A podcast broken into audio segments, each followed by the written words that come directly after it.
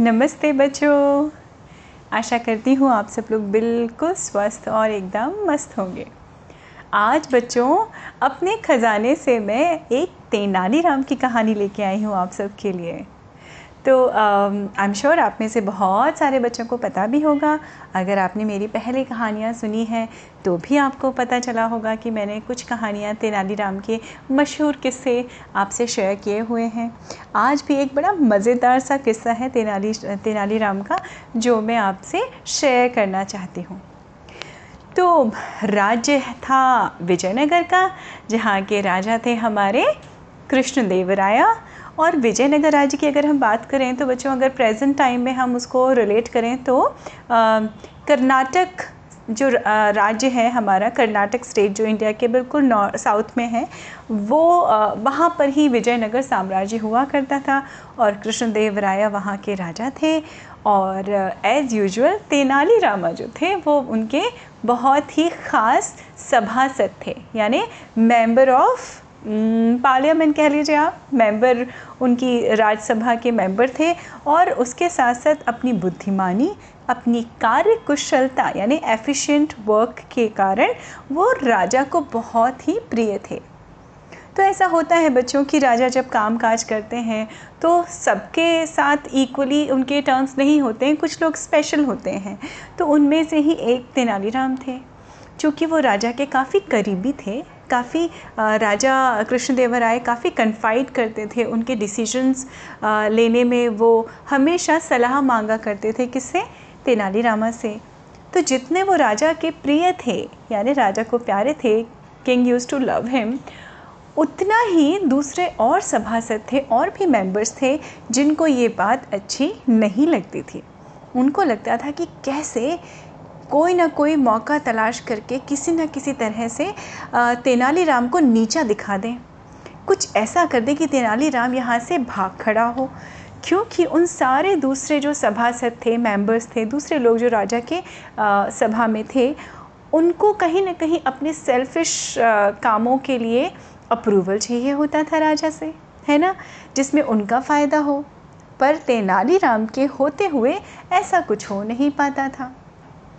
तो वो लोग क्या करते थे, कई बार कोशिश करते थे और तेनालीराम के कारण उनकी कोशिश जो थी वो क्या हो जाती थी, बेकार हो जाती थी, असफल हो जाते थे।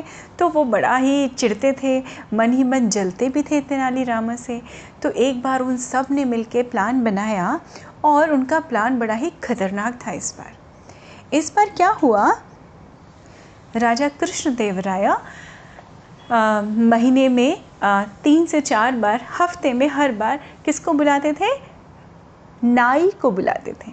नाई यानी बार्बर। जैसे आजकल आपने देखा होगा हेयर सैलून्स होते हैं जहाँ पे आप जाते हैं हेयर कट कराने के लिए, स्टाइलिंग कराने के लिए, वैसे ही उस ज़माने में बच्चों नाई की दुकानें कम हुआ करती थी। नाई या बार्बर घर घर जाके कटिंग किया करते थे, आदमियों की शेव किया करते थे, ट्रिम किया करते थे अगर दाढ़ी मूछें होती हैं तो। और राजा तो ख़ास तौर पे, भाई राजा के पास तो शाही उनके महल में भेजा जाता था बार्बर को। तो नाई था एक, रमन्ना नाम का नाई था। वो राजा कृष्णदेव राय के बाल काटने के लिए आया और बातें करते करते करते करते करते उसने राजा को अपनी बातों में फंसाने की कोशिश शुरू की। उसने कहा, राजा आप तो बड़े ही प्रजा के प्यारे राजा हैं और आपको पता है राजा, आपका सम्मान, आपको इतना प्यार आपकी जनता इसलिए भी करती है क्योंकि आपको अपने माँ पिताजी से, अपने बुज़ुर्गों से बहुत प्यार था। देखिए आपने अपने राजमहल में बड़ी बड़ी पेंटिंग रख रखी है। आपने आज भी अपने पिताजी के, उनके पिताजी के यानी आपके फ़ादर के, आपके ग्रैंडफादर की, सबकी यादगार वस्तुएं या यादगार चीज़ें, उनके कपड़े, उनकी पोशाक, ढाल सब रखी हैं। तो राजा सुन रहे थे शांति से। राजा कृष्णदेव राय खुश भी हो रहे थे, उनको थोड़ा सा गर्व भी लग रहा था, प्राउड भी लग रहा था। तो उन्होंने हामी भरी। राजा कृष्णदेव राय जी ने कहा, हाँ रमन्ना तुम सही कह रहे हो, मुझे सिर्फ लोगों के लिए नहीं, मुझे दिल से बहुत प्यार है, मैं बहुत सम्मान करता हूँ। काश वो मेरे साथ होते तो शायद वो हमारे साम्राज्य का, हमारे राज्य को इतना खुशहाल देख के और भी खुश होते। बस रमन्ना को यही मौका मिल गया। रमन्ना ने कहा, हाँ राजा, आप सही कह रहे हैं जी राजा जी, लेकिन क्या आपको नहीं लगता स्वर्ग में जहाँ भी आपके पूर्वज हैं, आपके पिताजी हैं, आपके पिताजी के पिताजी हैं, क्या आपको नहीं लगता कि उनको उनके हालचाल लेने भी आपको किसी को भेजना चाहिए? अब ये सवाल सुनते ही राजा कृष्णदेव राय थोड़ी सोच में पड़ गए। फिर उन्होंने पहली बार कहा, रमन्ना क्या बोल रहे हो, ऐसा कैसे हो सकता है? रमन्ना ने कहा, हाँ हो सकता है महाराज, क्यों नहीं हो सकता है। अरे आपको पता है, आपके जो पड़ोसी में राज्य है, पड़ोस राज्य है, वहाँ के नाई ने मुझे बताया कि वहाँ के राजा ने भी अपने किसी खास आदमी को भेजा था, तो वो स्वर्ग जाके उनके पूर्वजों के हालचाल लेके आया। पूर्वज मतलब बच्चों एंसेस्ट्रल्स, उनके हालचाल लेके आया, उनके हालचाल दिए, तो वो बड़े खुश हो गए। उन्होंने ये भी बताया कि आपको क्या करना चाहिए, क्या दान करना चाहिए। तो क्या महाराज आपको नहीं लगता कि आपको भी अपने पिताजी, अपने पूर्वजों के हालचाल लेना चाहिए? वो क्या करवाना चाहते हैं आपसे, हो सकता है वो कुछ करवाना चाहें आपसे। तो जब आपका दूत वहाँ जाएगा, दूत मतलब बच्चों मैसेंजर, जो आपके दरबार में, आपके राज में सबसे अक्लमंद, होशियार हो, जिसकी बुद्धिमानी की आप बिल्कुल मतलब गारंटी ले सकते हैं, उसको भेजें। अब राजा कृष्णदेव राय के मन में ये बात घर कर गई, मतलब उनके दिमाग में ये बात फिट हो गई। रमन्ना ने ये कहते कहते बाल बाल काटे, अपने काम किया, अपनी पोटली बांधी, बैग रखा और वहाँ से 9-2-11 हो गया राजा को प्रणाम करके।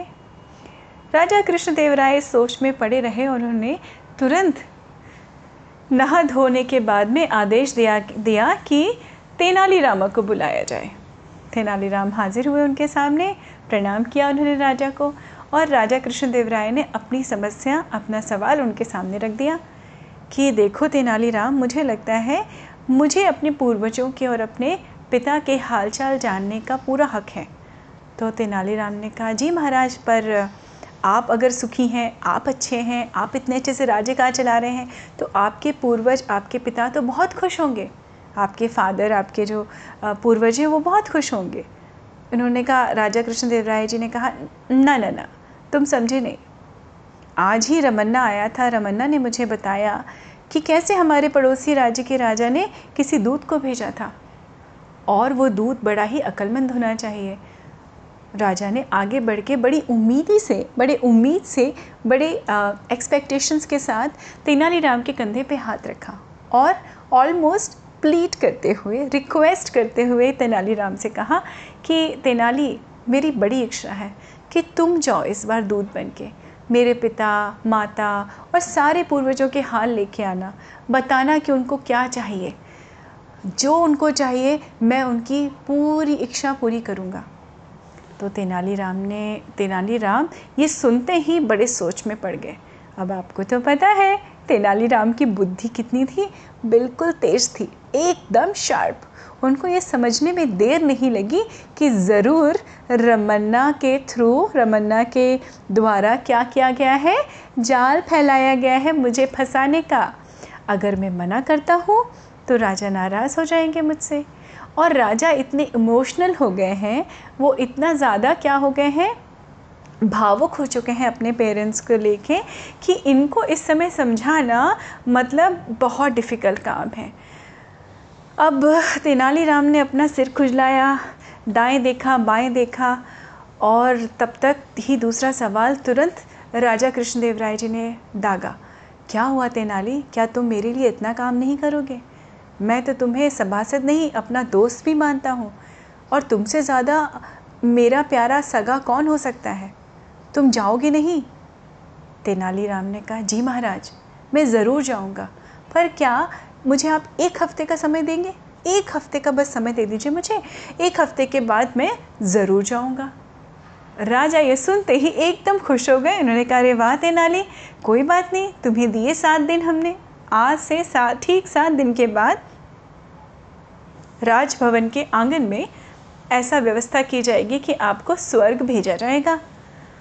और उन्होंने कहा, ठीक है महाराज, जो आ गया, लेकिन मैं चाहता हूँ कि राजभवन के आंगन में ना हो, ये काम राजभवन के पीछे हो, जो पीछे बहुत बड़ा ग्राउंड है, मैदान था, वहाँ पे किया जाए। राजा ने कहा, ठीक है, ऐसा क्यों? तेनालीराम ने कहा, महाराज इसलिए क्योंकि वहाँ से धुआं बिल्कुल सीधे, वहाँ पे बड़े बड़े पेड़ हैं, हवा चलती है, तो धुएं के साथ में सीधे ऊपर स्वर्ग में चला जाऊँगा। महाराज थे इमोशनल और महाराज फिर से उनकी मतलब उनको विश्वास हो गया कि तेनाली कह रहा है तो फिर सही होगा। ठीक है तेनाली, उन्होंने कहा, ठीक है तेनाली, जैसी तुम्हारी इच्छा। चलो आज से 7 दिन के बाद अब मैं बिल्कुल चैन से सो पाऊँगा कि चलो मैं अपने पिताजी और अपने पूर्वजों का हाल में ले पाऊँगा। बस हुआ यही, 7 दिन के बाद वो मौका आ गया। अब जब ये खबर राज दरबार में पहुंची, उन सारे लोगों के बीच पहुंची जहां पे उनको पता चला कि तेनाली राम राजा का दूत बन के स्वर्ग जा रहा है, अब तो वो मतलब फूले नहीं समा रहे थे, मतलब बड़े खुश हो रहे थे अपने धूर्त प्लान पे, है ना। अपना जो एक षड्यंत्र था ना, जो उन्होंने कॉन्स्पिरेसी की थी, किस तरह से तेनाली राम को रास्ते से हटा दिया जाए, इस पे बड़े खुश हो रहे थे। तेनाली राम मौके पे पहुंच गए, थोड़े से उदास दिखे, और राजा ने कहा, तेनाली, उनका टीका किया, उनको हार पहनाया और उनसे कहा, तेनाली मुझे पूरा यकीन है, पूरा विश्वास है तुम्हारे ऊपर कि तुम मेरे पूर्वजों का हालचाल पूछ के आओगे, और प्लीज़ मेरी तरफ से, कृपया मेरी तरफ से ये रिक्वेस्ट है, मैं आग्रह करता हूँ तुमसे कि उनसे पूछना कि उनको किस बात की कमी है। मेरे होते हुए उनको यहाँ पर या स्वर्ग में कहीं कोई कमी नहीं होनी चाहिए। तेनालीराम ने झुक के प्रणाम किया, जो आ गया महाराज, मैं अभी जाता हूँ। और ये कहते कहते ही सामने बहुत बड़ी वेदी बनी थी। वेदी उसको कहते हैं बच्चों जब लकड़ियाँ रखी होती हैं ना, लकड़ियाँ एक के ऊपर एक स्टैक करके रखी होती हैं, और उसमें तेनालीराम उसके ऊपर बैठे और बहुत सारी और ऊपर लकड़ियाँ रख दी गई, और धीरे से लकड़ियों में नीचे से आग लगा दी गई। धीमे धीमे धीमे धीमे धीमे धीमे धू धू धू धू करके पूरी लकड़ियाँ, सूखी लकड़ियाँ थी, उनमें आग लग गई। जहाँ राजा ये सोच सोच के इमोशनल हो रहे थे धुएं को देख देख के कि मेरा तेनाली ऊपर गया मेरे स्वर्ग से अपने पिताजी का संदेश लाने के लिए, वहीं पर दूसरे सभासद खुश हो रहे थे कि हमने राजा को बुद्धू बनाया और तेनाली को अपने रास्ते से हटा दिया, अब हमें कोई नहीं रोक सकता, हम जो चाहेंगे वो राजा से काम करवाएंगे, अप्रूव करेंगे और अपने क्या करेंगे, अपने मतलबी काम पूरे करेंगे। इस बात को कम से कम 2 से 3 महीने बीत गए। 2 से 3 महीने के भीतर के बाद अचानक कृष्णदेव राय के दरबार में तेनाली हाजिर हो गए। कृष्णदेव राय काफ़ी ढूंढते थे, सोचते थे कि कब आएगा तेनाली, पर उन्होंने सोचा था कि शायद इतना समय लगेगा। अचानक तेनाली रामा जब उनके सामने हाजिर हुए, किसके सामने, कृष्णदेव राय के सामने, और उन सारे दरबारी जो से जलते थे उनके सामने भी तेनाली राम को पहचानने में थोड़ी दिक्कत हुई। किसको, कृष्णदेव राय को। तेनाली रामा ने प्रणाम किया और कहा, महाराज मुझे पहचाना, मैं हूँ आपका तेनाली। अब तो ये देखते ही राजा अपने सिंहासन से खुशी के मारे उछल के खड़े हो गए। उन्होंने कहा, तेनाली ये क्या हाल तुमने बना रखा है, कहाँ थे तुम। तेनाली ने कहा, अरे महाराज स्वर्ग तक जाना, स्वर्ग की यात्रा करना, और फिर तो जब मैं वहाँ पहुँचा तो आपके पिताजी ने, आपकी माताजी ने, किसी ने मुझे आने ही नहीं दिया, इतनी खातिर की मेरी, इतनी खातिर की। तेनालीराम ये की बातें सुन के राजा फूले नहीं समा रहे थे। He was very very happy. He said, Tenali और बताओ और क्या किया, मेरे माँ पिता ठीक है, मेरे माताजी के पिताजी ठीक है, सब ठीक है।